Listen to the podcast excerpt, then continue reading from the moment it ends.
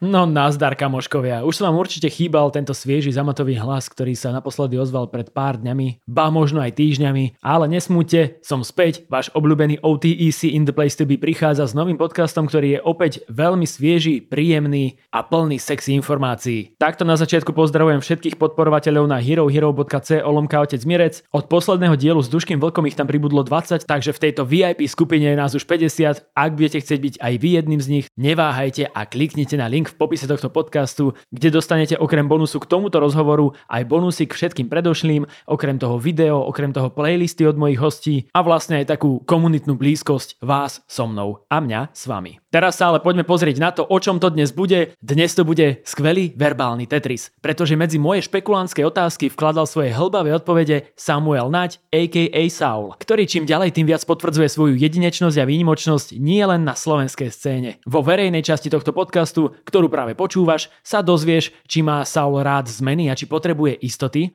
čo si myslí o kauzách v hudbe s kradnutím hudby, aj teda o tej aktuálnej Spilsim, čo ho hudobne formovalo a je jeho prvá spomienka na hudobný zážitok, o jeho aktuálnom albume Chaos vtedy a teraz, ako vznikal, či má vôbec nejakú tému a či sa rozišiel Saul s frajerkou. Toto najviac bude čajočky zaujímať. Čo nové sa pri tvorbe naučil, ako vzniká skladanie melódy a fráz, či nahráva pod vplyvom drog a aký má všeobecne vzťah k psychedelikám, aj zaujímavý background jeho umeleckého mena Saul. Ak by ste sa po skončení tohto podcastu cítili trošičku nezúfajte, máme riešenie. V bonuse na herohero.co lomka otec Mirec nájdete ďalších 40 minút rozhovoru, kde sme sa rozprávali, prečo na albume niektoré featy priznal a iné zatajil, ako sa hral s napätím, o vzťahu k folklóru, prečo si dáva záležať na videoklipoch, o viere, Bohu a o prepojení týchto dvoch elementov s hudbou, či ešte niekedy vydajú Kans niečo spolu, kto pomáha Saulovi s marketingom a aká je budúcnosť platformy We Love Very Simple. Dosť bolo mojich bohapustých rečí, poďme sa vrhnúť na tento spoločný rozhovor a vy si to krásne užite.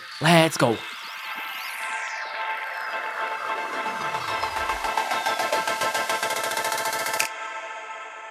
Dámy a páni, vítajte pri ďalšom podcaste za hudbou. Dnes tu mám špeciálneho hostia, ako inak, inokedy mávam špeciálnych hostí. Dnes je tu človek, na ktorého som sa veľmi tešil, nielen kvôli jeho hudbe, ale aj kvôli jeho energii, ktorú má. Je tu Saul, a.k.a. Samuel Pavol Nať. Áno. A ty to, Pavol, používaš dlho? Uh, používal som ho v škole, čo najčastejšie som to používal, alebo na nejaké oficiálne veci, ale to mám po otcovi to meno. Aha, to nie je birmovné meno. Uh, nie, ja nie, som birmovku nemám, ale to je, to je moje druhé meno, lebo uh, otco mi chcel dať meno Pavol, a, ale zvyšok rodiny asi nesúhlasil, tak našiel nejaký taký kompromis, sa mi zdá, takže mám dve. Ale čím ďalej, tým, tým viac mám rád to meno. Aha lebo ja, ja neviem, prečo som si myslel, že to je birmovné, lebo ja mám pocit, že... lebo ja práve, že keď som, ja, tu, ja mám birmovku a ja som tu, myslím, že Pavol alebo niečo také, ja sa že pamätám, ale ja si úplne hovorím, že čo to môže znamenať. Ale, no, lebo ja som si vlastne vždy rozklikával kredity pesničiek, ja som tak uh-huh. hľadal, že kto tam je vykreditovaný na Spotify, uh-huh. tak som všade, všade, všade videl to Samuel Pavol Nať, ale to si aj predtým teda robil, či nie? To som robil stále. Hej? Stále som dal. Uh-huh. Tak vtedy som len málo, málo študoval asi. No, Ty máš vonku ešte stále čerstvý album a ja som ťa vlastne oslovil už tesne potom, ako vychádzal, možno že aj predtým, ale ty si povedal, že chceš nechať trošku priestoru na to, aby, aby zarezonoval, aby si možno aj ty cítil, aký akú to bude mať odozvu. A o tom albume sa budeme veľa rozprávať, ale predtým ešte, než na to skočíme, tak máme aj nejakú povinnú jazdu na začiatok. A to napríklad e, začal by som hneď len takou otázkou, že ako sa dnes máš, či v sebe pociťuješ chaos, alebo si dnes vyrovnaný a pokojný? Uh, dneska som pokojný, lebo sa tak nakopilo viac práce a ja, ja sa cítim najlepšie, keď uh, stále idem z miesta na miesto a niečo sa deje, takže veľmi dobre sa mám. Aha. A dnes sme mali nejaký brutálny deň, taký jarný, by som povedal. Ja, keď som išiel sem, tak ja som ešte asi 10 minút strávil tým, že som si spravil takú obkluku, lebo som nebol celý deň vonku. Ty ako na teba pôsobí napríklad, keď je vonku takéto počasie, že je to také, že si meteosenzitívny, alebo... ne, neviem, ja mám stále najradšej tie prvé momenty toho, keď pociťuje, že sa to mení. Vieš, napríklad, že? A teraz, keď sa to mení na jar, tak preto ti je tak dobre, lebo máš nejakú zmenu v živote. No. Normálne všetko snežienky, bahniatka, veci už sa dejú. Vtáčiky ešte po vonku. Akože ja nemám nejaké obľúbené obdobie, ale uh, tie obdobia, keď sa to mení, že presne napríklad z leta na jeseň, že konečne môžeš dať sveter a máš iné outfity alebo čo, tak, mm-hmm. tak sa iné cítiš, že potom znamená príde zima. Čiže máš ty napríklad všeobecne ale takto e, rád zmeny v živote? Že ja teraz vám poviem zase môj príklad, že mne sa totiž to tiež veľmi páči a vždy ma nabíja, keď sa dejú nejaké zmeny typu mením prácu, alebo mením bývanie, alebo mením frajerku, to nie je až tak, ale... ale že, či máš aj ty to, že toto je pre teba ako keby nejakým spôsobom inšpiratívne? Uh, mám rád, keď uh, mám istú, nejakú istú konštantu v živote, to je akože, nazvime to, dáme tomu, že, že rodina a blízki ľudia. Uh-huh. Takže to som rád, že sa to nemení, lebo mám ľudí, o ktorých sa môžem oprieť, ale čo sa týka takej práce, mňa strašne baví ísť proste, že teraz sme boli v Prahe, som bol na natáčaní klipu, predtým som, dnes som bol v štúdiu, zajtra už idem ráno preč, naspäť a ideme chystať túr. A mám iba čas sa venovať tomu a nemám hlavu proste v iných veciach, alebo mm-hmm. v mhm. tom, prečo mám, prečo mám zápal a čo cítim, že by som mal robiť. Takže vtedy som najšťastnejší. Takže v tom mám rád zmeny, keď, keď sa stále deje niečo nové, alebo, alebo keď je nejaký projekt, ktorý mi v úvodzovkách nedá spať, dajme tomu, že, že je, to, je to niečo, niečo iné mm-hmm. ako doteraz. No, no, ty sa vlastne teraz v blízkej dobe, neviem presne, kedy vidie tento rozhovor, ale 10. marca, ak sa nemýlim, ti štartuje tour uh-huh. s tvojim novým albumom. A, a ty si v nejakom rozhovore niekedy dávnejšie spomínal, že máš akože takú ambíciu, že hrávať aj so živou kapelou uh-huh. a podobne. A neviem, či sa ti to niekedy už podarilo predtým, alebo nie. S Billy Barmanom som hral, s Billy Barmanom. Aha, čiže to bolo tak, že oni ťa doprevádzali keď si ty spieval, alebo to myslíš tak, že ste len boli spolu na... Áno, no to sme, sme mali spoločné koncerty v Košicech a v Bratislave a to vlastne bolo tak, že prvá polovica bol akože moje vystúpenie, potom oni prišli a, a zahrali sme nejakých nejaké štyri moje veci a potom jednu ich, že ja som spieval s Jurom a, a on spieval so mnou jednu vec a potom oni zahrali koncert svoj. Mm-hmm. No ale týmto som sa vlastne chcel dostať k tomu, že či teda práve na tomto aktuálnom turné, ktoré sa chystá, či sa môžu fanúšikovia tešiť na živú kapelu? No to áno, hej, hej. Prvýkrát vlastne idem, že celý koncert so živou kapelou. A je to, je to iný pocit. Ja som úplne, že keď som začal hrať na klavír, tak som začal, potom sme hrali v kapele aj spolu aj s Taumim a tak. A potom som, kebyže sa vytratil z toho úplne, že hudobníckého sveta, čo je, že nebol som hrať niekde naživo s kapelou, sme mm-hmm. chodili hrať, že v jednej reštike sme zvykli hravať, že každý týždeň alebo raz za dva týždne, keď, som mal, keď sme mali po 15 rokov a tak. A potom som z toho vypadol a sme, som riešil skôr takú štúdiovú produkciu a, a tak. A teraz som rád, že môžem ísť naspäť do toho, lebo mám okolo seba veľa ľudí, čo sú špičkoví hudobníci a, a teším sa na to. No je to úplne iný pocit, keď za sebou máš to musí byť hlavne veľa roboty, nie? To, že o mnoho viac práce na tú prípravu toho turné. Mm, ale je to možno väčšia sranda. Mm-hmm. Asi. A ko, koľko člená kapela bude s tebou? Uh, basa, gitara, bicie. OK. No, to sa teším, že ja som ti práve predtým, ako sme zapli mikrofóny, spomínal, že sa zrejme vidíme na Wave festivale v Nitre. Mm. Tak sa teším, že toto zažijem, uh, lebo ja, ak si správne spomínam, tak som ťa asi len raz videl naživo na koncerte a to bolo práve, keď bol, keď bol ten koncert v LVS v Košiciach pri Kultúrparku. Uh-huh. Tak to bolo také, že som sa tam náhodne ocitol, ale bol som veľmi rád, lebo to bolo super. Ja som ťa na afterke videl potom asi iba. Áno, na, after, na afterke som tam potom ešte šantil. ale to, ja je, som... to je krásne to. Tedy ja, ja mám veľmi rád ten, ten náš projekt, takýto spoločný. No ja som tam mal skvelý čas, musím povedať, fakt. Že no. ja aj stále, aj tu v podcastoch často chválim práve vás eh, z Košic, či už kvôli, a to je z Košic, z východu, či už kvôli tej hudobnej tvorbe, ktorá mi príde, že je veľmi zaujímavá, ale aj kvôli takej ľudskosti, ktorú máte v sebe. A práve tam ja som sa cítil strašne vítaný.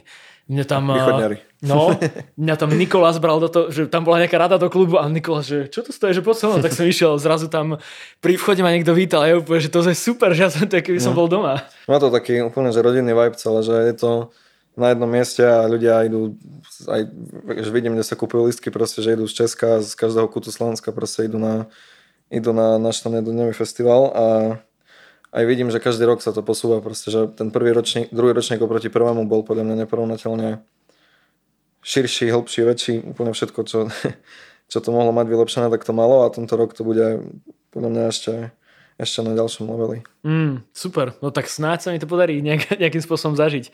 Ale to som chcel... Eh, Pozývame ťa oficiálne. Oh yeah, a tak to je to verejne zaznamenané, takže ľudia, čakajte ma tam. Donesiem aj nejaké podpis karty. ale nie, ale čo som chcel povedať je to, že teda ja som ťa veľakrát nezažil na koncertoch, ale tam áno. A bol to veľmi príjemný zážitok. Ja som si vždy predstavoval, že dokonca aj v našom eh, spoločnom rozhovore v Bezpozi cca pred 2,5 rokom uh, som ti hovoril, že som si vždy predstavil, že tvoje koncerty sú také pokojné, že tak ľudia akože len sa kývu v dave, ale uh-huh. vlastne naživo to bolo mnoho energickejšie. Ľudia sa tam mrvili, že mi to prišlo, že to bolo akože o mnoho dynamickejšie, ako som si predstavoval. Že toto je štandard, že ľudia sú takí akože aktívni. Možno, že aj mošpity, že robia na tvojom koncerte. Sú, no zvyknú na nejaké tracky robiť.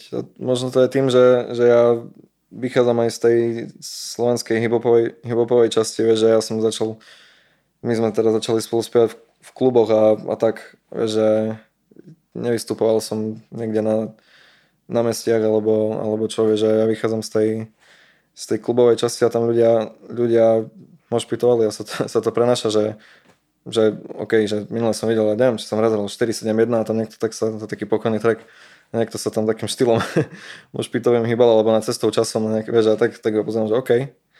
Ale to je inak zaujímavé, no? tento fenomén mošpitový. Ale myslím si, že aj, aj ja znúrim, že sme sa naučili viac stavať ten koncert, aby to bola viac nejaká, nejaká emočná jazda. Mm-hmm. Že aj, aj tie prechody a tak, aj všetko má nech nejakú svoju časť a nech to má správne miesto, kedy to má byť a tak. Mm. Toto inak e, budeme ešte podľa mňa dnes viac rozoberať e, aj čo sa týka rôznych emočných častí, ale aj čo sa týka možno nejakej tvorby, uh, dramaturgie a možno aj nejakého napätia nielen na koncertoch, ale aj možno v albu, na albume práve. Hm. Ale ešte predtým, než na to skočíme, tak uh, mám dve otázky, posledné pre s takým akože oficiálnym začiatkom hm. o rozhovoru o albume. Prvá je, či, na, či pozoruješ a či vôbec riešiš tie kauzy o tých kradnutiach, čo sa riešia stále zas a znova a teraz teda aktuálne okolo Pilsieho nového albumu s Láskou Lukáš. Či si to zas postrehol a mm, čo si ty o tom myslíš napríklad? Tak to aj na mňa bolo niečo také, ale ja proste robím hudbu tak, že si sadnem sám, alebo znurím, alebo tak. A ja som toho názoru, že nie ja mám myšlienku alebo nápad, ale myšlienka má mňa. Uh-huh. To znamená, že ja nie som ani schopný nič, nič skopírovať. To je... A, a keď to niekto hovorí, dáme tomu, že no, no, už teraz som to nepočul dlho, ale vtedy bolo také jednom dobe, keď to každý riešila, že pre mňa to je, to vnímam jak urážku, hlavne keď to povie niekto na, na Nuriho. Vieš, že mm-hmm. ja som s Nurim odkedy on v podstate začal robiť hudbu, on Nuri o hudbe nevedel toho veľa z tej teoretickej časti. A ja ho sledujem od tých úplných začiatkov až, až, až po toto obdobie a, a viem povedať, že to tak nie je proste. Mm-hmm. Takže ja, ja, mám, ja som úplne spokojný, takže tak uh, ostatných neriešim, keď sa ma niekto chce spýtať osobne na nejaký názor, tak, tak poviem, ale, ale môžem hovoriť iba za seba. Uh-huh. A toho ho ty si počúval? Uh, alebo postrehol si ten track konkrétny, čo riešili Chcem uh-huh. mať s tebou baby, myslím, že to je? Uh, hej, postrehol som to, ale ja ti hovorím, že mne sa ten track páči. Kebyže ja, Aj mne? Ja to, som tiež na tejto strane. Nie je to jedno, je to, je to jeho rozhodnutie proste. Kebyže čo už mal ten beat, dajme tomu, že to sa robí, mohol kúpiť celý track, dajme tomu, mohol spraviť hoci čo, ja neviem. Ja nesledoval som to, iba som počul ten album a... No mne príde fascinujúce, že vlastne normálne ja úplne cítim, že tam, na, tam proste striehnú nejaké hieny, ktoré čakajú, keď niekto niečo vydá aby našli nejakú vec, za ktorú ho môžu obviniť a potom už len kauzy, kauzy, kauzy a bombujú to.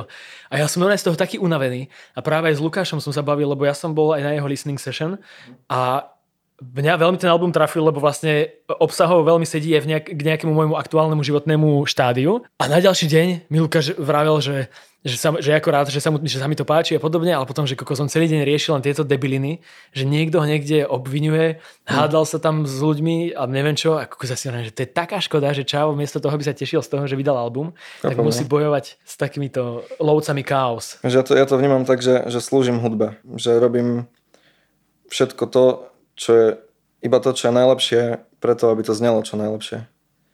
A samozrejme to boli, keď ťa niekto, keby, že hlavne zo začiatku, keď sa s tým stretneš prvýkrát alebo čo, že ti niekto zhadzuje to, na čom, na čom úprimne pracuješ. Vieš, že, ale potom si povie, že keby som chcel počuť niekoho názor, tak sa na to spýtam. Mm-hmm. A teraz to beriem tak, že som sa nepýtal nikoho. Takže... Hey, hey.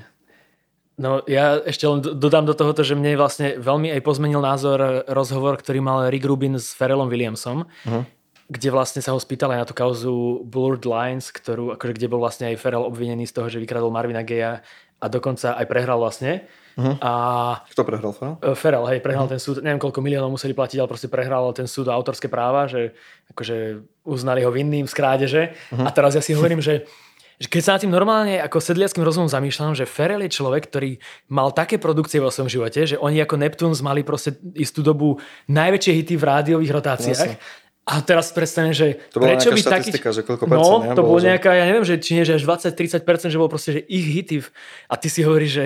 A takých, akože charakteristický zvuk, ako oni vytvorili, čo ja doteraz milujem ich najviac na svete, úplne z riavky z toho, Mhm. tak teraz si hovorím, že čo by muselo takéhoto producenta prinútiť k tomu, aby vykradol Marvina z ktorého ako všetci poznajú, že, že to mi Jasné. príde tak ne, neuveriteľné, že by sa toto stalo, že to fakt, akože tomu nedokážem uveriť. A toto všetko potom tak mi ako mení aj názor na to, že keď eh, sa to stane aj v takejto nejakej hre, tak si hovorím, že fakt tam sa môžu udeť hociaké veci, ktoré možno neprídu niekomu pravdepodobné, ale neviem si predstaviť, že by niekto išiel do toho s tým, že tak idem teraz udrbať toto a proste skopčím a na to nikto hlavne, nepríde. hlavne nebudem kebyže ani rozprávať o tom, že kto by jak mal robiť hudbu. To znamená, keby teraz som ti rozprával, že Pharrell to spravil tak a tak, v živote by som sa to nepovažil, lebo keby tu potom sedel, tak by som sa prepadol od hamby, že som si vôbec dovolil povedať uh, niečo takému, takému muzikantovi a umelcovi, vieš, takže znova hovorím, že ja viem hovoriť iba za seba a A ty máš čisté svedomie. ja mám veľmi čisté svedomie v tomto, takže Aj sa mi tak javíš. no dobre. A teda druhá z tých otázok, ktorá ešte zaznie predtým, než rozbehneme debaty o albume, to je tá, ktorú som ja nejak v posledných dieloch stanovil ako nejakú svoju akože, uh, úvodnú otázku. Aj keď pri tebe tak trošku tuším odpoveď, ale možno niekto ešte nie. Uh, vždy alebo teda vždy, už asi v tretej časti teraz sa pýtam, uh, čo teba hudobne formovalo? Predtým, než si začal možno byť práve nejaký akože plnohodnotný umelec, alebo kedy sa ty začal cítiť ako plnohodnotný umelec, tak čo ťa formovalo? Môže to byť presne takéto od ranného detstva až do momentu, kedy si možno začal sám tvoriť. Že čo boli také tie veci? no, keďže úplne myslíš od, odkedy som začal nejakým spôsobom... Odkedy si pamätáš možno? Alebo odkedy si vnímal? Odkedy si pamätám? No pamätám si, keď som dostal bicie od oca, alebo teda od, od našich na, na Vianoce. A pamätám si, teda neviem, že či si to pamätám, alebo to už som si nejak zromantizoval tú, tú myšlenku toho za celý môj život. Ale mám pocit, že si pamätám ten pocit, keď som, keď som hral na nástroji. Uh-huh. Alebo keď som mal nejakú takú detskú gitaru, vieš, a som, a som hral. Hlavne mňa oco zobral na stage, keď on hral keď on mal svoju kapelu a som tam mal svoje basové kombo a som tam, keby, že ja som si myslel, že ma počuť dopredu, ale samozrejme nebolo počuť dopredu, lebo som hral 5. Ale ty si sa tak cítil, ako Ale ja som si myslel, že hram, takže ja som hral v podstate.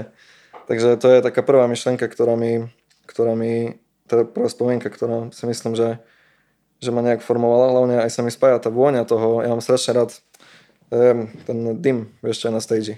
Aha. Tak ja mám strašne rád tú, Akože z parostrojov. Hej, strašne mám rád tú vôňu, mňa to je keby, že Akú to ty máš upokojuje, upokojuje ma v tom strese táto vôňa. Ty si tak, Niekoho jak to smrdí, ale mňa, to, mňa to vonia. Lebo aj včely upokojuje dym, tak ty si možno včela. Prepač, debilinka.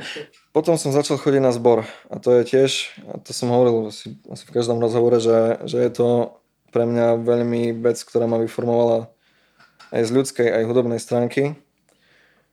A to hlavne kvôli tomu, že v zbore si ty nástroj. Že dirigentka je ten, kto hrá a ty, si, ty musíš... My sme jak nejaké channely, ktoré sú každý je osobitný track a ona na to dáva, zmení ti farbu hlasu, že ako kvázi equalizer, že proste musíš sa prispôsobiť farbou hlasu, aby ste celkovo zneli dobre. Tu len kompresorovi sa zvyšilo táto časť zboru. A to ťa naučí podľa mňa uh, rozmýšľať tak o hudbe z hľadiska toho nástroja a čo je dobré pre ten nástroj v priestore a čase toho projektu. Takže z hudobnej stránky mi zbor dal veľmi, veľmi veľa. A aj z, z, z ľudskej stránky, že my sme precestovali strašne veľa po svete súťaží, a máš akéby, že rodinu, s ktorou, s ktorou tráviš čas každé dvakrát do týždňa, alebo trikrát, štyrikrát do týždňa podľa toho, že kedy je súťaž alebo čo. A potom idete spolu niekam do zahraničia, máte tam zabavu, vieš, ale zároveň je tam, je tam aj tá zodpovednosť a ti to formuje disciplínu. Takže to, zbor je jedna taká vec, ktorú si uvedomujem, že mi dala strašne veľa. A keby ja som mal teraz dieťa, tak určite prihlasím na zbor. Ale to teda, toto, je, toto je vlastne vec, ktorú možno už mnohí aj vedia o tebe, alebo to počuli a dokonca aj to stále asi aj cítiť v svojej hudbe mi príde, tá, ten zborový background. No teraz mi nahrávali na, na ten zbor, ktorý som spieval, tak nahrávali na správny čas, čo je s Hasanom, tak, uh-huh. tak tam, tam sú. A sme nahrávali spolu veci. Super. No a vlastne ešte... aj Samovi na, Samovi na Anarchiu, uh-huh. to intro, tak to sme robili s, s nimi. Mm. No super. A ešte nejakých možno, vedel by si aj nejakých že konkrétnych interpretov ešte povedať, ktorí Aha, tak určite, tvoje mládí? Určite pre mňa Weekend je, je veľmi dôležitou postavou. Pretože on s, tým, s tou jeho tajomnou proste atmosférou, ktorú mal okolo seba, hlavne na, na začiatku, tak mne, mne je to strašne sympatické a, a on určite veľmi ovplyvnil môj zvuk. Až to je potom, preč, presne preto sa veľa ľudí namotá na, na to, že ľudia si myslia, že tu ty kokso niekto kradne alebo čo. Mm-hmm.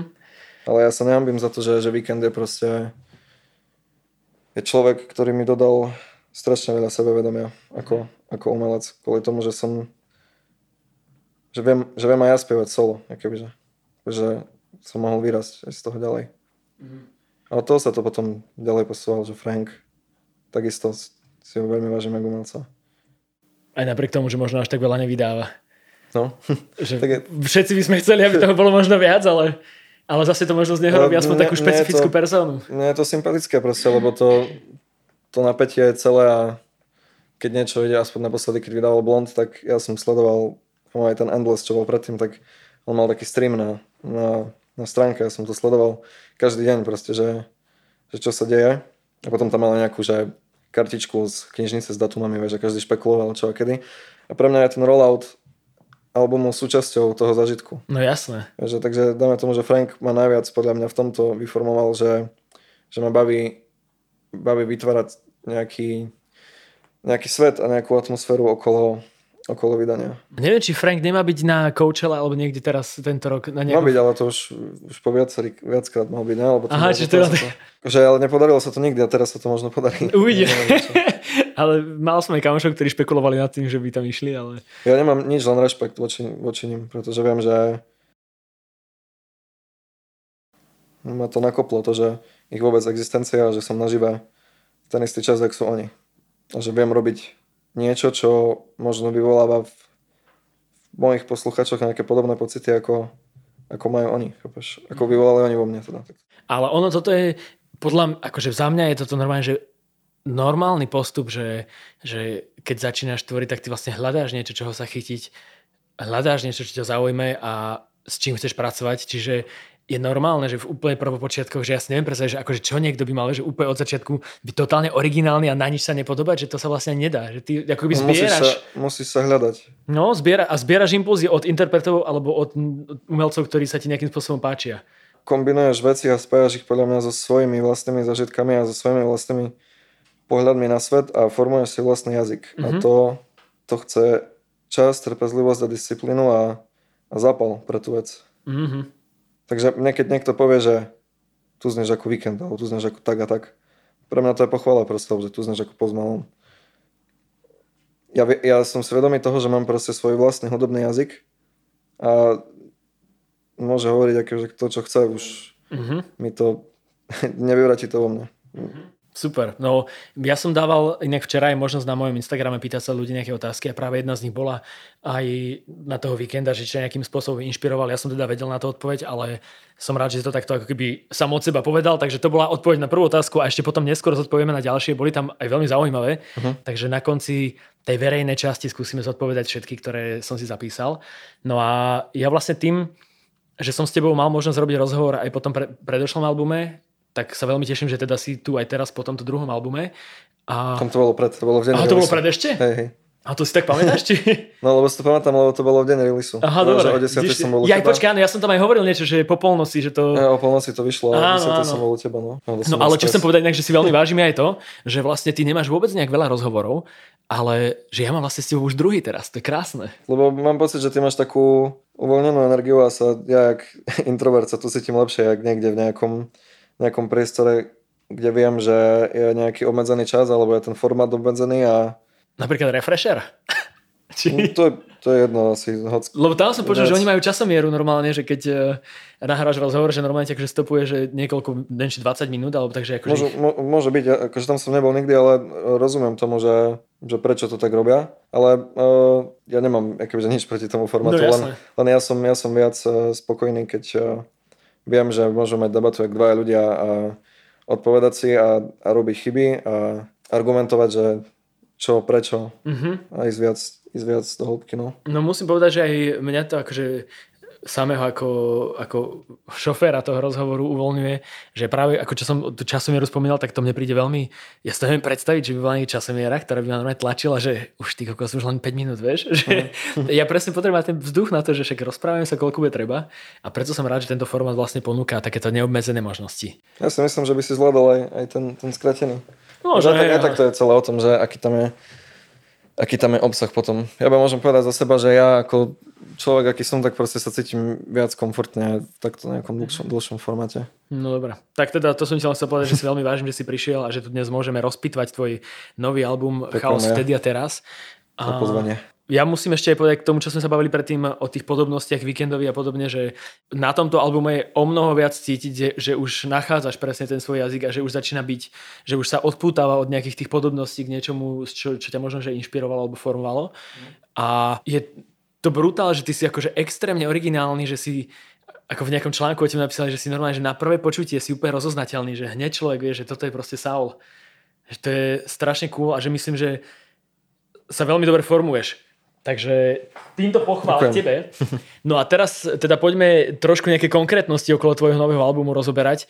Eh, mňa prvá vec, čo zaujala, bola tá, že to inak som si vôbec akože nejak nevedel úplne overiť, ale že ty si písal na tvojom Instagrame, že, že na streamoch bude 16 trackov a na CD sú nejaké dva navyše? Áno. Sú dva navyše. Ale oni sú tam akože normálne, že ako keby 18 trackov, alebo je to, že sú také tie skryté Vieš, to sa kedy si robilo? Je že... normálne 18 trackov, akože za, za outrom idú ďalšie ďalšie track. V podstate ako keby, že nejaký deluxe, ale chcel som to dať na, na fyzickú kopiu, lebo ten trh s CD je proste keby, že, že menej rozvinutý už hlavne v našej generácii, že sa to predáva oveľa menej ako keď dáme tomu, že Contrafakt robil album alebo tak, vieš, že tie, tie fyzické kopie. Takže mi to prišlo, že mám tieto dva tracky, ktoré, s ktorými som úplne OK, len sa mi keby, že už nehodili do tých 16, ktoré som mal vybraté a povedal som si, že ich dám ako bodku za tým, že, okay, že je outro a tu sú nejaké dva navyše. A... Takže ja som ešte nepočul dva tracky. Ale ja som, ja, ja som to mal napríklad aj na, na kazete. Som, keď som robil kazetu z niekde v oblakoch, tak tam je track, ktorý nie je, že, že vôbec nikde. Že iba na. Ani ho nikto niekde nelikol na, na YouTube alebo niekde? Že... Nie, lebo to je na kazete, akože na, na fyzickej hey, ja, ale že to sa možno dá nejak e, cez nejaké káble, akože prehrať. To určite, hej. Do... Ale je to asi väčšia namáha ako CDčka. No hlavne prehrávače nie sú. no, tie CDčka sú, uh, som videl, že sú na Soundcloude niekde. A z kazety som ale nevedel, už som aj zabudol, ak zne ten track. A viem, že to je taká nejaká... Aha. No toto ja ešte musím vysnoriť a to normálne, že e, mám všetky na druhej strane, toto dáme na herohero.co, otec mi ako bonusový obsah.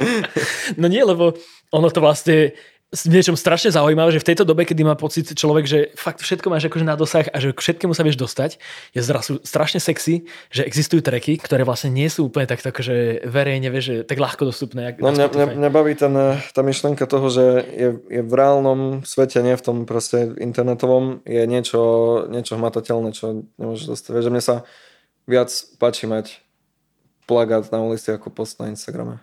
Mm-hmm. Čo sa týka koncertu, dáme tomu. Mm-hmm. Alebo stále, keď sa dá, dá niečo, keď sa dá výsť von z tej z tých stien uh, internetových, tak som iba, iba, iba vždy to spravím rád. No to je vlastne súčasť toho, o tom rolloute, čo som rozprával tak. Ako dlho vlastne celý tento album vzniká, lebo neviem presne, že koľko, myslím, že 2,5 roka, alebo tak nejak bolo od toho predošlého albumu CCA, alebo... Záleží, že čo je bod toho, čo považuješ za začiatok práce. No to ty mi povedz. ja nepovažujem nič, lebo na tým nejak rozmýšľam, že, že čo je začiatok, ale už keď som mal pocit, že mám nazbieraných veľa projektov, akože myslím hudobných projektov v Bulgiku, tak že ich môžem začať skladať do nejakej do nejakej väčšej myšlenky a začať si vyberať a postupne pracovať hlbšie na, na, na tých konkrétnych veciach. Mhm. Ale to, takže tým pádom trvala práca na albume už odkedy vyšiel ten prvý v tomto meritku. Ale keď chceš vedieť nejakú že aktívnu prácu, takú, že No alebo keď si si ty uvedomil, že aha, vzniká ďalší album. intenzívnejšie až po tú, až po tú až po to odovzdanie masteru je to stále intenzívnejšie, takže ja neviem, keď som určite tam podľa mňa pol roka, kedy som mal úplný albumový režim.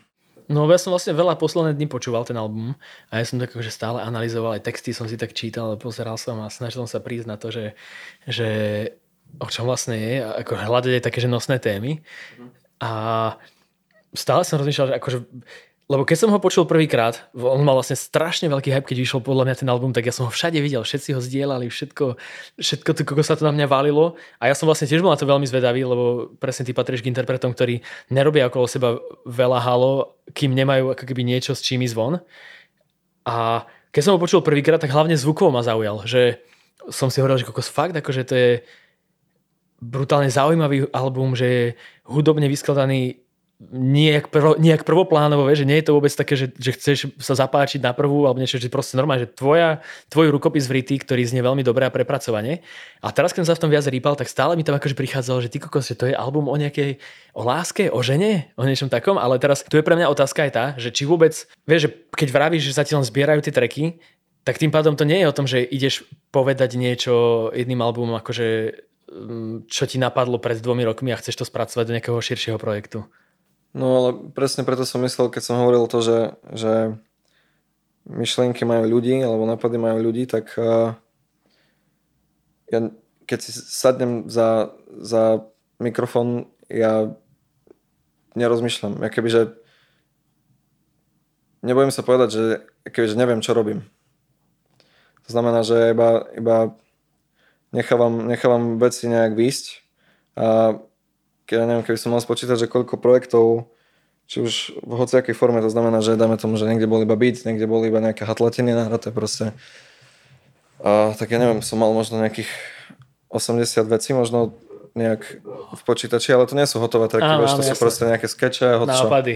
hotšo a, a podľa mňa vieš počúvať ten hlas sebe, že kam máš ísť. Sa to celé, sa to celé nejak spojí. A potom vlastne zistíš, až keď je ten track hotový, že OK, že, že toto reflektuje na tento môj pocit, ktorý som zažil, zažil tu a tu. Že mne to príde, kebyže tak neskôr až. Že najskôr že, to dostane kebyže a potom je- pochopíš, áno, čo to... Že kebyže to také viac, viac vrstvové pre mňa hlavne. To neviem, ako to vnímajú ľudia, ale, ale že aj ja si niekedy vypočujem proste, že neskôr tie veci a sa tak spätne pozriem na to, že, že OK, toto som napísal asi preto a preto. Čiže to je vlastne normálne, že ako keby taký tvoj nejaký denník, ktorý len zaznamená nejakú emóciu alebo nejakú časť života a že až vlastne teraz aj keď spätne to počúvaš, tak sa ako keby vraciaš možno do toho momentu, že kde to vzniklo a ako to vzniklo a že chápeš viac tomu. Že No. deje sa aj to, že zo Áno, svojho času ale, ale hlavne, hlavne sa to deje v tom období, keď to napíšeš a potom a máš nejaké demo prvé a potom ho počúvaš, vozíš sa, počúvaš ho a potom, potom uh, to je v profi štúdiu a sa to robí, upravujú sa verzie, prehrávajú sa nejaké veci a v tom procese podľa mňa zistuješ, spoznávaš sám seba a zistuješ, akú má ten track úlohu, v jakej časti albumu by mal byť napríklad. A ono to celé tak prirodzene do seba zapadá, že nemusíš na to tlačiť, podľa mňa. Teda viem, že keď na to tlačím, tak, tak to nie je dobré. Čiže stáva sa ti aj také, že na seba tlačíš pri tom, pri tvorbe. Stáva sa, že vieš proste niekedy prídeš do štúdia a máš prísť do štúdia iba kvôli tomu, aby ste sa bavili hodinu a pol, dajme tomu. Že niekedy to proste nejde. Ja viem, že som, keď som začínal to obdobie pol roka, o ktorom som rozprával, tak som tomu chcel dať nejakú formu a nevedel som proste ísť ďalej. Ale potom sedíš niekde a príde ti nápad, ktorý proste ti zase dosvakne, že to, že to tak je. Že to tak má byť teda. A vtedy cítiš, že to je správne, neviem. A podľa mňa je veľmi dôležité ako učiť sa v tom hudobnom svete počúvať svoju intuíciu, že, že čo je správne a, a, čo, a čo nie je. No ja som mal totiž to pri Zabudol som už, aká bola otázka, ani neviem, že, o, som že, že či, No my sme ako riešili to, že tú tému možno aj albumu na počiatku celej tejto otázky zložitej bol vlastne to, že, že ja som ti povedal, čo, ako to na mňa pôsobí a ako mám pocit, že to má tému alebo čo to nesie. Uh-huh. A teraz možno ty mi povedz, že má vôbec akože to nejakú tému, ktorá sa dá vysloviť, popísať, konkretizovať? Tak uh, s Nurim sme vymysleli tú uh, akože fiktívnu firmu na spomienky Chaos ten príbeh je vlastne nejak načetnutý v klipoch, aj v tej telefónnej linke, eh, čo bola von pred albumom ako promo, alebo tá, tá stránka. Ja som, ja kebyže v tom príbehu, to sa ešte dopovie, ale ja som kebyže prvý, prvý zákazník tej firmy. A, a toto tu je vlastne kebyže zbierka mojich, mojich spomienok a pocitov, ktoré, ktoré som dal dokopy. To inak, uh, ja by som sa len dostal k jednej otázke od, uh, od niekoho z Instagramu, lebo tam sa vlastne pýtali, na, tam sa pýtal vlastne na ten chaos, a na chaos universe uh-huh. a že či to nejakým spôsobom sa bude nejak rozvíjať, alebo že či sa akože o tom ešte ľudia dozvedia niečo viac? No, bude sa to rozvíjať určite. Vieš, to ma na tom baví najviac proste, že, uh-huh. že môžeš vytvoriť nejaký, nejaký svet okolo toho. A hej, bude sa to rozvíjať teraz. Oliver Mušinka kreslí klip. OK. A, a, a vlastne turné celkovo ako je vystavený koncert. Nechcem hovoriť ako, ale ale je to keby, že nadväznosť na to, čo sa deje. Že prvý sme dali vonku klip Ringer a tam, tam je jasné to, že ja som ako keby za tie roky pochopil, že tá firma nie je, nemá čisté úmysly. Alebo teda sa vyvinula tak, že nemá čisté úmysly a preto som ju preto som ju akože prišiel zničiť. Tam na konci ako utekajú ľudia preč z nej. Mm-hmm. Dosť hodín je niečo také, že už som na uteku. Keďže potom ten klip kreslený, čo vyjde, sú udalosti, ktoré sa diali predtým a turné je, čo sa deje kebyže teraz, ešte po tom klipe dosť hodín. Čiže ten... Takže ono to nie je úplne nejak priamo vyrozprávané, že ten prišiel tam a tam a tam. Je tam proste priestor na interpretáciu toho, že si môžeš domýšľať, že ako tie postavy sa správajú, mm-hmm. aký majú hlas alebo tak, ale, ale je, to, je to taká linia, no. Mm-hmm. Ja mám spísaný taký obrovský papier, proste, kde píše od vzniku tej firmy až po, až po dnešný deň. Kebyže všetko, čo sa, čo sa dialo v tej firme. Mám taký, vieš, ten, taká rolka. Akože, to sa mi strašne že, páči. Počuva. Že podľa toho, podľa toho sme robili ten, celý ten príbeh. A ono sa to nejak tak prirodzene bez tlačenia, teraz na to môžem navezať, že sa to bez tlačenia doplňa samo, mm-hmm. samo od seba, že ani nerozmýšľam nad tými vecami a ono to, ono to prichádza a zrazu zistím, že aha, že to má zmysel. To je inak pre mňa je veľmi obdivuhodné, že ty máš takúto slobodu v sebe, že nemáš, ako keďže, alebo teda aspoň z toho, čo rozprávaš, mi príde, že nemáš ju narušenú vôbec práve tými všetkými tlakmi, ktoré sú okolo nás v tejto dobe, e, či už nejakých očakávaní, alebo možno aj ovplyvňovania toho, že čo je vlastne teraz cool a ako sa to robí a že, že mi príde, že toto úplne ty nemáš v sebe, že by si ako nasledoval nejaké trendy vyslovene. Že skôr mi príde, že presne vychádzaš veľmi zo seba a že vnímaš tú svoju intuíciu, že vnímaš len nejaké akože svoje... Čo ja viem, určite mám v sebe pocity, ktoré sú ktoré ťa viac zmetú, ako ti pomôžu. To sú napríklad tie pocity, že čo by som mal spraviť, alebo čo by bolo najlepšie, aby som spravil pre nejakú počúvanosť, dajme tomu. To zase by som ti klamal, keby som ti povedal, že nikdy som nemal, nemal v hlave také myšlienky. Ale konec koncov to končí pri tom, že, že v čom sa cítim najlepšie a čo ma najviac baví. Že mňa baví, baví ma vytvárať ten príbeh, baví ma spoznávať nových ľudí, ktorí tomu príbehu môžu pomôcť. A baví ma to nechať nechať formovať ten projekt, aby sa formoval sám. A keďže ja som iba nejaký nástroj, aby, aby, aby, ten, aby sa ten príbeh narodil. Ale je veľmi zaujímavé podľa mňa, že keď ho tak púšťaš trocha, že potom znova zoberieš a znova pustíš a sa to stále, stále sa to naberá. A čo sa deje už potom, to už nie je moja vec. V momente, keď som ho vydal, tak už to nie je môj album. To je či Rick Rubin to hovoril presne, že, že už, to, už to nie je moje. Chápeš? Že ja viem doplňať, viem doplňať celý, celý ten vesmír toho chaosu a viem, viem vytvárať nejaký, nejaký zážitok z toho, ale to už, ako ľudia budú vnímať to, čo som dal von, tak to je kompletne na nich. No a povedz mi teda, že ako vnímajú ľudia, alebo ako ty máš pocit, že vnímajú ľudia tento projekt? Lebo vlastne, ako som už hovoril na začiatku, že si vral, že chceš dať trošku priestor tomu albumu, nech, nech ho ľudia navnímajú, nech možno ty vycítiš, že ako ho vnímajú, tak aký máš z toho zatiaľ dojem? Aký máš možno feedback od ľudí? Ja, výborný. Akože nemám ani nič, na čo, na čo by som sa stiažoval alebo čo vôbec. Všetko je tak, jak má byť podľa mňa. A som spokojný s tým, ako veci sú. Že vidím, že sa to, že keď sa máme baviť o nejakých číslach alebo čo, že, že proste sa to dostáva medzi viac ľudí, takže s tým som spokojný. Predalo sa kebyže viac veci za kratšiu dobu ako, ako pri prvom albume, takže aj po tejto stránke môžem byť spokojný. Som spokojný s tým, že aká je tam práca odvedená a som, som iba rád, keď ma niekto zastaví na ulici alebo mi napíše, že im to pomáha alebo čo.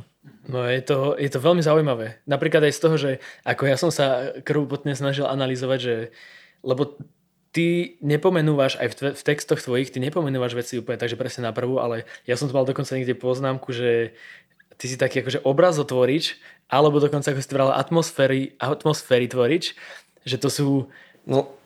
Veľmi zaujímavé poskladané veci, že, že vlastne vytvára to úplne nejak, nejakú akože emóciu, pre mňa aj obrazy veľakrát sú tam akože nejaké jasné a stále tak si hovorím, že s niekým som sa tom rozprával a, a hovoril mi, že kokos, že ale ja stále neviem, že čo mi vlastne chce povedať v tom albume. A ja mám pocit, že toto je vlastne ono, že ty chceš vlastne vytvoriť presne nejaké tie emócie a nejakú atmosféru a možno nejaké obrazy. Ja som dodávateľ soundtracku pre tvoje vlastne, pre tvoje vlastné pocity kebyže ty keď si to dáš na sluchadla a ideš, ideš po, po meste alebo sa vozíš v aute, ja dodávam podmas a podklad tomu, ako ty vnímaš realitu. To je moja, to je moja práca.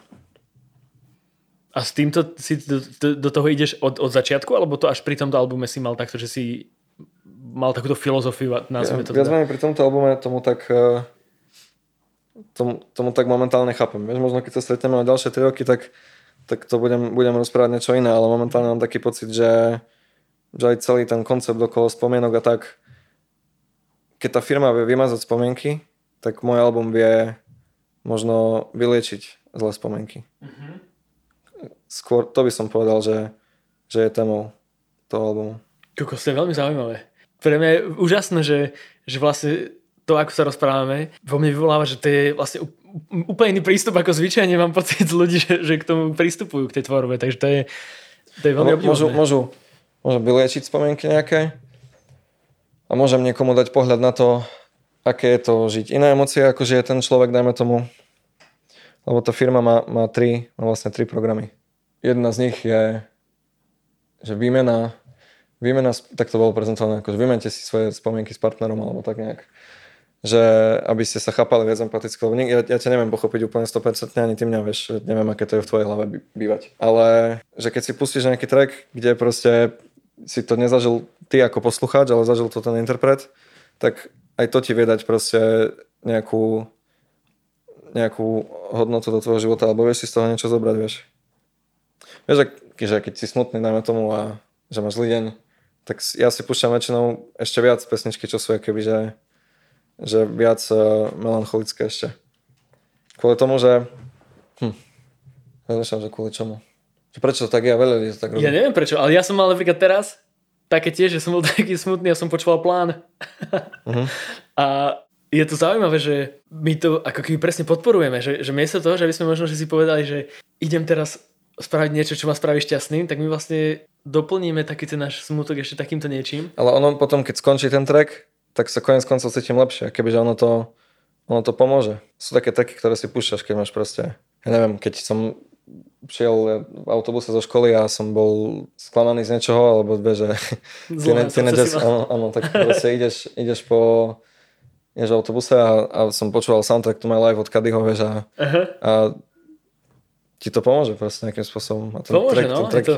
je melancholický proste, že nie je to. A dokonca toto je akože presne aj podľa mňa fráza, ktorú použil Zajo v našom rozhovore, že hudba má vyvolať emócie, tak uh, akože mne príde, že to fakt asi je akože nejaký zo základných faktorov presne toho, že a teraz nezáleží na tom, že aké emócie, akým spôsobom úplne, ale že ja si tiež pamätám najviac to, keď vo mne zarezonuje hudba emočne, kvôli niečomu.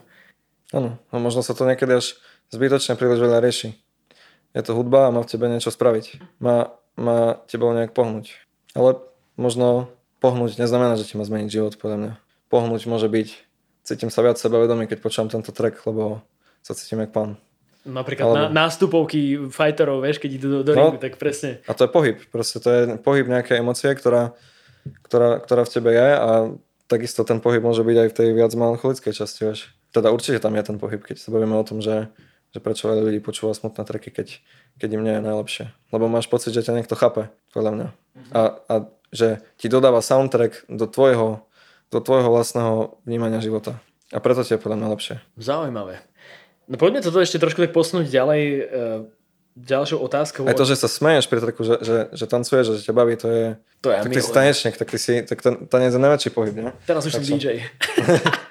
ale nie. Aj, aj môžeš byť. aj, to je pravda, vlastne dá sa to sklbiť, ale hej no, je to strašne zaujímavé. A ja to milujem. Ja napríklad, keď uh, teraz som to úplne otočil na seba, ale zle, že napríklad, keď uh, hľadám treky, ktoré hrávam v DJ setoch, tak pre mhm. mňa je úplne, že ja to hneď viem, že toto je, že ja si nemusím ani dlho počúvať, ale hneď prvými zvukmi hneď viem, že uh-huh. kokos, toto je niečo, čo ma baví, to je proste ono, že to budem hrať. Uh-huh. No a to som chcel povedať, že poďme posunúť túto debatu o trošku ďalej otázkou e, z Instagramu, pretože ako som ti ja vravel, že mne z toho albumu stále išlo, že ako často tam cítim, že hovoríš o nejakej žene alebo niekom, o nejakej láske alebo niečom akože nekonkrétnom.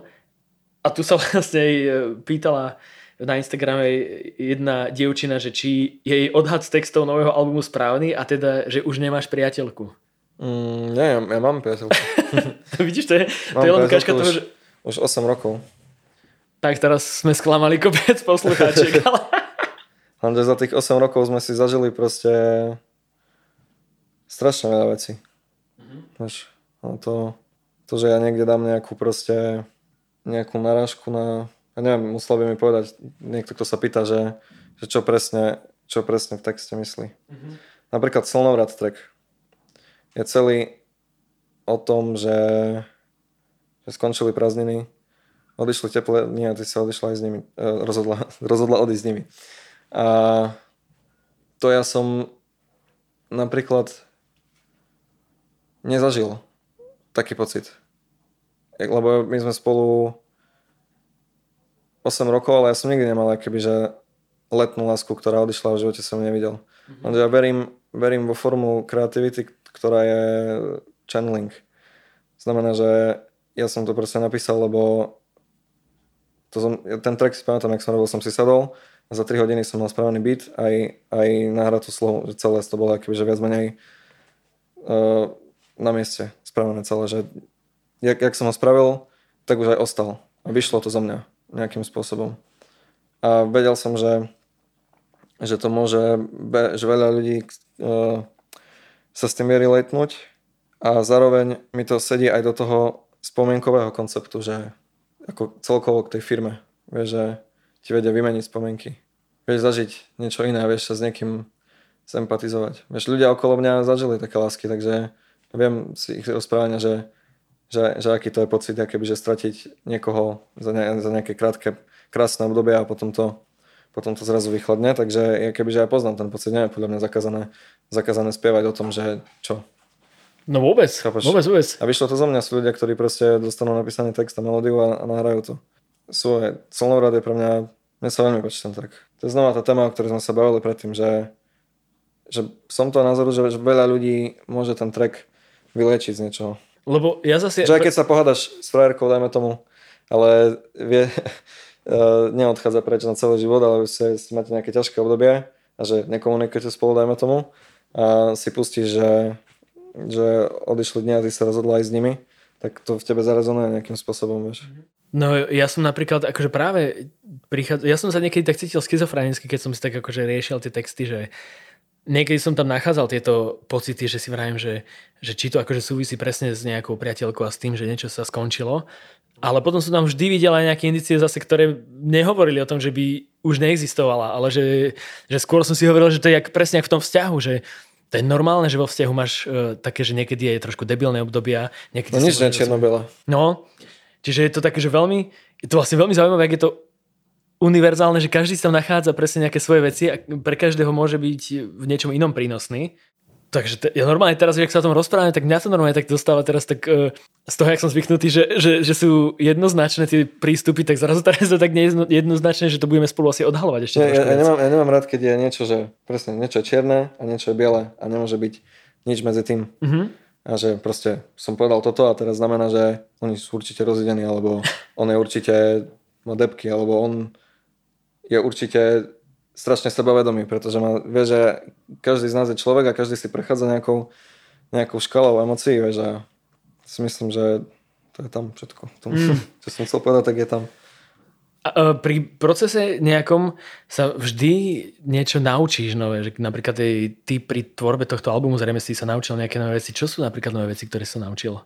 Či už e, technické, alebo v rámci vieš, tvojej interpretácie hlasovej, alebo niečo? Aha, také technický skill, dajme tomu, že lepšie viem ovládať uh, počítač, akože tú nahrávaciu nahrávaciu časť, ale to nuda. Mm-hmm. akože, keď to tak poviem, že to je jedno asi úplne, že ak to ovládam. Neviem, či to niekoho zaujíma.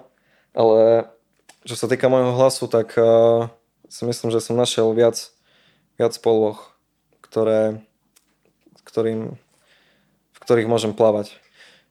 Že my, my chodíme všetci, čo tak z môjho kruhu, čo poznám, tak chodíme mixovať ku Markovi Broslovi a mastrovať. A to je vlastne Mariana Čekovského štúdio. A raz sme, raz sme večer sedeli, tam nás pozval k sebe a on rozprával niečo, ako to bolo úplne jak jak nejaká prednáška dvojhodinová, zase úplne veľmi pekný večer. On rozprával o tom, že, že imitácia je najväčšia brána, najviac si vieš otvoriť, otvoriť uh, cestu ku všetkému, lebo vidieš zo svojej kože. Preto sa musíš dostať cez nejaké, nejaké veci, ktoré ťa inšpirujú a musíš ich skladať. Musíš si hľadať farbu hlasu, musíš byť kreatívny v tom, čo robíš aj týmto spôsobom a tá imitácia je, je to, že OK, teraz chcem spievať nejak operne, tak si robíš srandu z toho, že, že spievaš s otvoreným hrdlom, proste nejak, jak by si spieval operu. Lenže zistíš potom, že aha, tak keď budem spievať operne a dám to úplne doľava, akože do sluchatek doľava a dám to do, do spodu a ešte akože hlasovo, hm, hlasitostne do spodu a reverbovo trocha dozadu a na to nahrám hlavný hlas, tak za to zistíš, že tvoja farba hlasu sa úplne mení. Mm-hmm. A, a to je niečo, čo som podľa mňa pri tvorbe tohto albumu sa naučil robiť. Aj kvôli tomu, že som hlavne nahrával sám väčšinu. Uh, to skoro, že všetky dema som robil, že sám zatvorený. A až potom som šiel kebyže medzi, medzi ďalších ľudí. Medzi Nuriho a medzi Kumarkovi. Takže hlasom by som povedal to. Že keby som teraz vybral stopy, aby sme tam by sme sa pozreli na to, že, že koľko je, dáme tomu v treku prišli a zmizli na refrene hlasov, tak je tam asi nejakých 8 alebo 10 pospájaných a každá má, každá má inú, každý má inú farbu. A keď ich pustíš osobitne, tak neznejú dobre, ale dokopy dávajú zmysel. A presne na tom si myslím, že tá, že tá imitácia toho, že OK, teraz skúsim spievať jak ja neviem, Michael Jackson, že si začneš robiť srandu, že ješ, tak, ale ono, ono ti to odomkne niečo v hlave, lebo odídeš preč z toho, čo si myslíš, že si. Že sa nedefinuješ už tým, že ja som Saul a ja spievam tak a tak to bude. Ale odídeš preč a zoberieš si z tej imitácie niečo pre seba, čo ti doplní tvoj, čo ti doplní tvoj hudobný kľúč. Takže čo sa týka hlasu, som sa, som sa naučil to podľa mňa. No je, je to určite počuť, že tam uh, mne sa veľmi páči, vieš čo ešte aj, že ty ako sme sa aj bavili, že tak neprv, neprvoplánovo pracuješ, tak mne sa páči aj to, že čo sa týka uh, nejakých rímov alebo toho, že ako píšeš texty, tie slohy a podobne, že niekedy to tak preťahuješ zvláštne alebo niekedy akože sa tam dejú veci, ktoré by som ani nečakal, že takto to natiahneš, že tam niekedy... Hm. Že ne, nie to mi tak... hovoril, že... No? Uh, tam že... nie je dlžeň. Musíš dať dlžeň tam, kde... Ale nemyslím teraz len dlžeň, ale myslím akože aj dĺžku tej vety, alebo niečo, čo som myslel, že teraz tam vodka proste takúto dlhú vetu a ona ešte pokračuje ďalej. Ono to akože sedí, ale je to tak veľmi zaujímavo urobené. Ja neviem ani, že či mi vieš čo presne, čo myslím, ale že nie je to také akože že nie je to proste taký presný, presné ukladanie, že mi to príde, tak hráš sa s tými dĺžkami slov a tých uh-huh. vied a rímov. Väčšinou času to robím tak, že mám hudbu, ktorú, do ktorej viem, že chcem niečo nahrať. To je v jednovekej fáze, keby, že rozrobenia, keď, že cítim, že do toho chcem začať nahrávať, tak uh, si zapojím mikrofón Ináč som si kúpil ten eh, USB mikrofón iba taký, čo môžem nosiť za sebou všade. Mm-hmm. A to je najlepšia vec. Si zapojíš proste hoci kde a môžeš... Nahrávaš. Aj to má sebe aj zvukovku, že nepotrebuješ žiadnu zvukovku, iba si dáš sluchadla a, a môžeš nahrávať v aute a v hociakom hoteli a neviem čo si môžeš nahrať demo proste hoci kde chceš. Ale že ten zvuk nie je použiteľný úplne na album. No, uh, akože ideálne, keď som bol zvukový inžinier, tak poviem, že nie možno, ale uh, Viem, že, že, viem, že Marko z toho vie vyťahnuť, proste, keď mu poviem, že táto nahrávka je proste najlepšia a že ináč lepšie to už nespravím, mm-hmm. tak sú momenty na albume, keď tam bol použitý ten mikrofón. No a otvorím, otvorím si projekt, a začnem nahrávať a väčšinou to je tak, že je to lupnuté na no neviem, 5-8 minút, dajme tomu. A za taký melodický freestyle toho, že preto som ti povedal predtým, že neviem, čo robím, pretože naozaj neviem, čo robím, lebo iba nahrávam. Že nerozmýšľam nad tým, že, že táto melódia musí byť taká, teraz musí ísť hora dole. A to, je, to je až potom celé. V tej už ďal, v ďalšej časti skladačky, ale tá, tá prvotná vec je to, že, že nahrávam proste, stavím sa za mikrofón, nahrávam 5 minút melódií, koľko vyjde, že koľko tých melódií tam je a podľa toho, čo cítim, že, že je správne, tak do toho uh, začnem písať text alebo dosadzovať texty, ktoré, ktoré som mal napísané bez hudby. A mám pocit, že, že takto, mi to, takto mi to sedí. Že tak sa cítim že najčistejšie pri tom celom. A nahrávaš vždy s čistou hlavou? Akože myslíš pod vplyvom? No lebo tu sa niekto, tu sa niekto tiež pýtal, že, či, že aký máš názor na psychedelika, tak si vrajím, že je to... Ja, či niekedy, ja, akože... ja odpoviem, že všelijak nahrávam. OK. no, moja... Lebo ty vlastne niekde v nejakom texte hovoríš niečo o štvrtke na jazyku. Áno, hej. Ale môžeme to pokojne uzavrieť, že nahrávam všelijako. Však ja sa za to nehambím. Ja si, ja si myslím, že o, o tom by sa malo rozprávať. Hlavne kvôli tomu, aby ľudia, ktorí do toho pôjdu, aby vedeli, do čoho idú. A ja neviem, akože máš nejakú otázku k tomu, že že aké to je, alebo čo, neviem, ja som... Skôr ide o to, že či si tým vieš otvoriť nejaké ďalšie dimenzie, alebo či je to také, že... Som z toho názoru, že, že ak máš nejakú otázku, tak na ňu vieš nájsť odpoveď aj takýmto štýlom. Uh-huh. Ale to neznamená, že ten spôsob je správny. Uh-huh. Každý si musí dojsť k tomu, na čo sa pýta sám a dá sa na to prísť aj s triezvou hlavou a dá sa na to prísť aj s odpovedným využitím niečoho. A mám, akože sú isté momenty, že mám zažitky z toho a si myslím, že boli, že, že mi boli prospešné. Lenže ja mám veľký rešpekt pre takými vecami a stále si zistím, že čo sa že čo sa deje alebo čo sa bude diať do akože, nejakého maximálneho bodu, že čo si viem o tom zistiť, lebo ten pocit si sa nedá sa nedá vysvetliť z ničoho, že nemôžem ti vysvetliť ani pocit, keby si nikdy nebol zamilovaný, dajme tomu, že v živote by si o tom ani netušil, tak ja ti neviem vysvetliť ten pocit. A takisto, akože nepochopíš ho na 100%. Preto si myslím, že ti neviem ani vysvetliť pocit, že aké to je na buď na nejakých psychedelikách, alebo že tak, alebo keď si opitý, alebo jak by som ti vysvetlil, že Ťažko. Akože vedel by si to, to poopisovať, ale nevie si to ten človek spracovať, že no ja tomu rozumiem, že to je jasné, že keď si nezažiješ, tak nevieš úplne. Hej, hlavne ide o to, že s akým pocitom ideš do toho, že veľa ľudí napríklad, že vid proste, ak, keďže, keď ho využívaš na to, že iba fajčíš a nakoniec z toho si lenivý a už sa nevieš zaujať ničím iba tým, že, že, že sa sfajčíš a, a pozeráš veci. Dáme tomu, že iba vtedy cítiš tu nejakú, nejaké napätie alebo nie, niečo, nejaké vzrušenie z, z, dáme tomu, že z filmu, že ho, to ako vyzerá ináč si úplne nezaujatý, mm-hmm. tak máš istý podľa mňa problém, ktorý by si mal ktoré by si mal uvedomiť. Ale keď ideš do toho so zámerom, že OK, rád by som si upratal v hlave v nejakých veciach a mám, mám takú a takú otázku a zaujíma ma toto a toto, tak vieš mať veľmi dobrý čas. Mm-hmm. A preto si myslím, že by sa malo o tom viac rozprávať mm. celkovo. Samozrejme zodpovedne. Vieš, ja, ja, akože ne, nevyznam, ja mám 24 rokov, ja nechcem to rozprávať, že, že to, čo rozprávam, je, je nejaká všeobecná pravda, že som nejaký odborník, to vôbec iba viem rozprávať z toho, čo, čo ja som zažil a aký, aký ja mám pohľad na tie veci. Mm-hmm. Hlavne viem, že stále som bol v priateľskom prostredí. Hej, to sa hovorí, že musíš... Keď, že sa, bavíme si... konkrét, keď sa bavíme konkrétne o psychedelikách, stále som mal, som to bral úplne nejaké, že pripravený. Mm-hmm. Hej, to sa hovorí, že by si mal byť pripravený, že častokrát sa využíva tak, že na chatu niekde ideš, že niekto tam je možno aj s tebou, kto je práve s čistou hlavou, že kto tak ako dozerá na ten priebeh, mm. že by mhm. sa tam nič zle nestalo. No u nás to chvíľu asi potrvá, až mm. taká tá vec. No, alkohol je napríklad tiež droga, o ktorej, ktorú bereme všetci, akoby, že Hej, nejak a úplne v poriadku. Normálne. Ale ty si zober, že keď si, keď si opity, opity, tak si úplne, že inde hlavou. To ne... Ja som bol v sobotu trošku. Čo si? V sobotu som bol trošku. A tiež. Ale ja som bol tak, že som si tiež hovoril, že to, nebolo už, to už bolo za hranicou toho, čo by som chcel. Hm. Ale ono sa to berie tak normálne, vieš. Hej, hej. Ne, neberieš nejak zvláštne, že, že 14 ročné dieťa je opité tak, kde tomu proste, že lebo reálne niekto žije v nejakej bubline, keď sa, lebo deti pijú. Od, od proste No jasné. Ja som prvýkrát pil v 5. triede na základnej. No, chápeš. Dostaneš sa do styku s tým a je podľa mňa najlepšie byť zodpovedne pripravený na to. Mhm.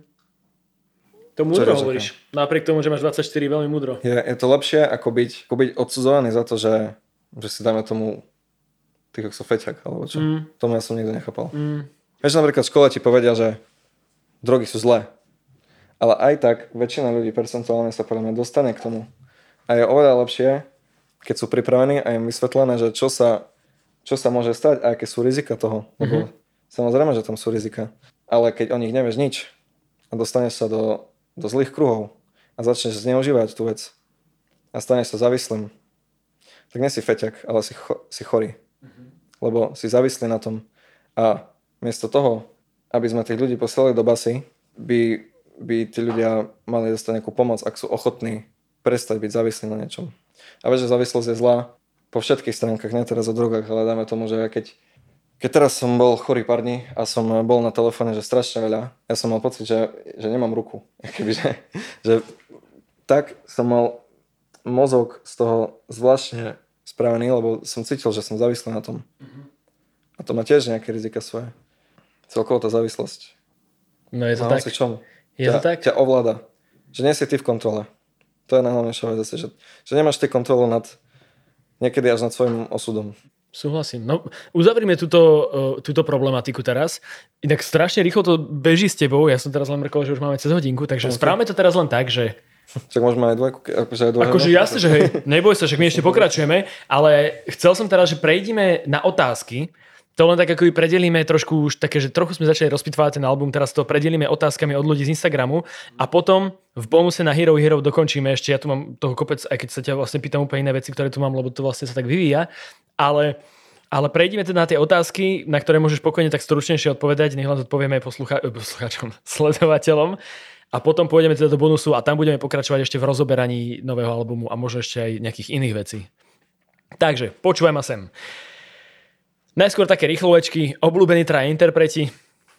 Obľúbení traja interpreti? Mhm. Tak asi, čo som rozprával na začiatku o nich. Weekend Frank. No, Weekend Frank. Produkčné kanie. Mhm.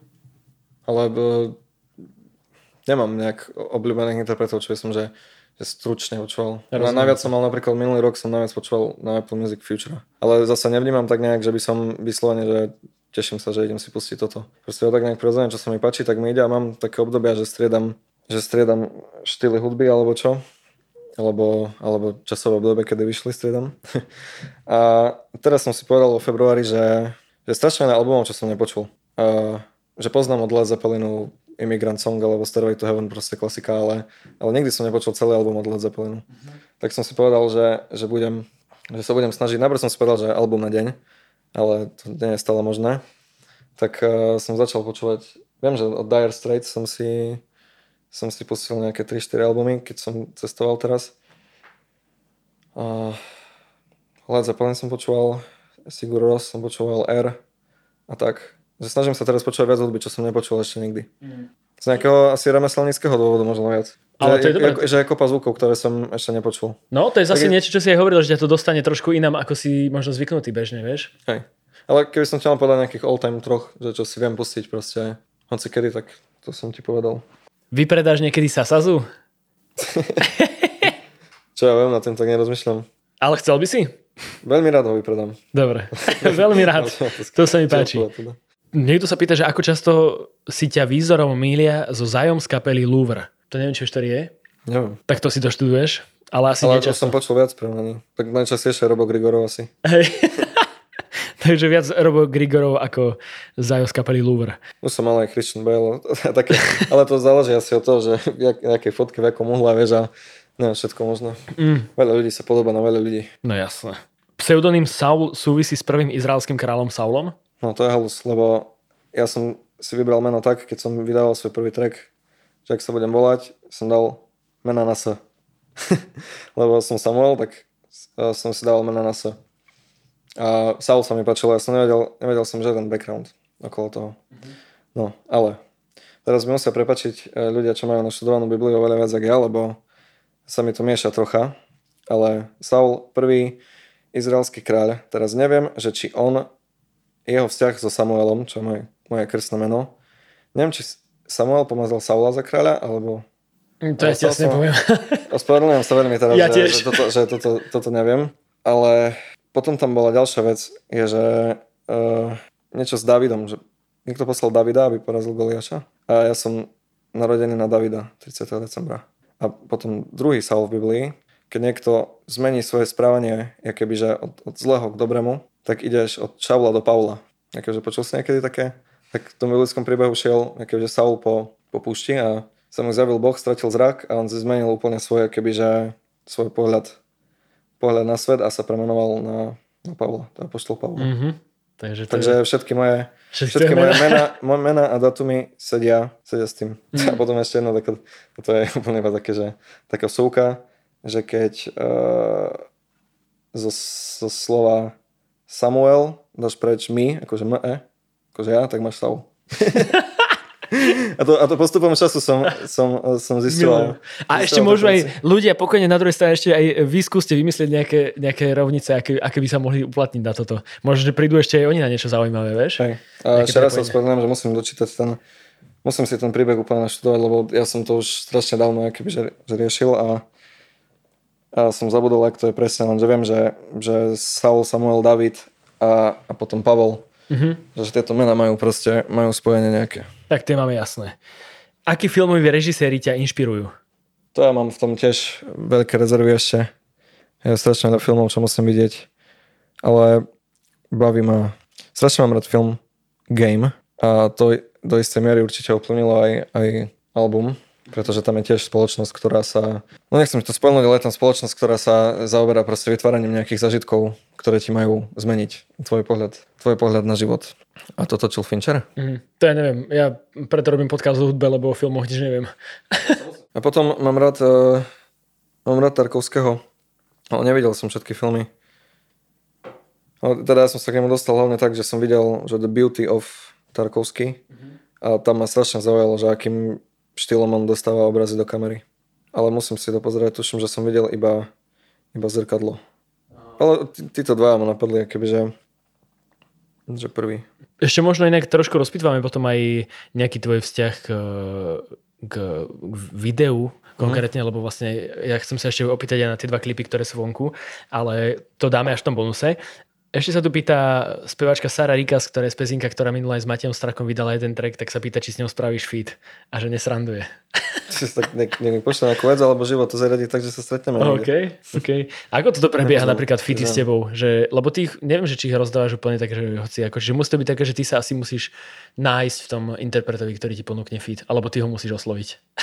Ak sa mi to páči a prirodzene do toho niečo nahrám, tak nebudem tomu braniť. No teraz tu mám otázku ešte, ja som to tak teda pochopil, ale uvidíme, či to bude správne. K skladbe plán, ktorú sme tu už dnes spomínali. Čo ak plán nefunguje? A čo je plán B? To je veľmi Taká otázka. otvorená. Čo ak plán, akože myslíš, že... Alebo že inak, že čo je plán B a čo ak plán nefunguje? Tak to znie otázka. No ja tej otázke rozumiem tak, že čo ak plán, ktorý máš, sám so sebou nefunguje, tak Ty si to môžeš totiž, to, to je podľa mňa tak akože otvorené, vieš, že môžeš povedať, čo, čo chceš.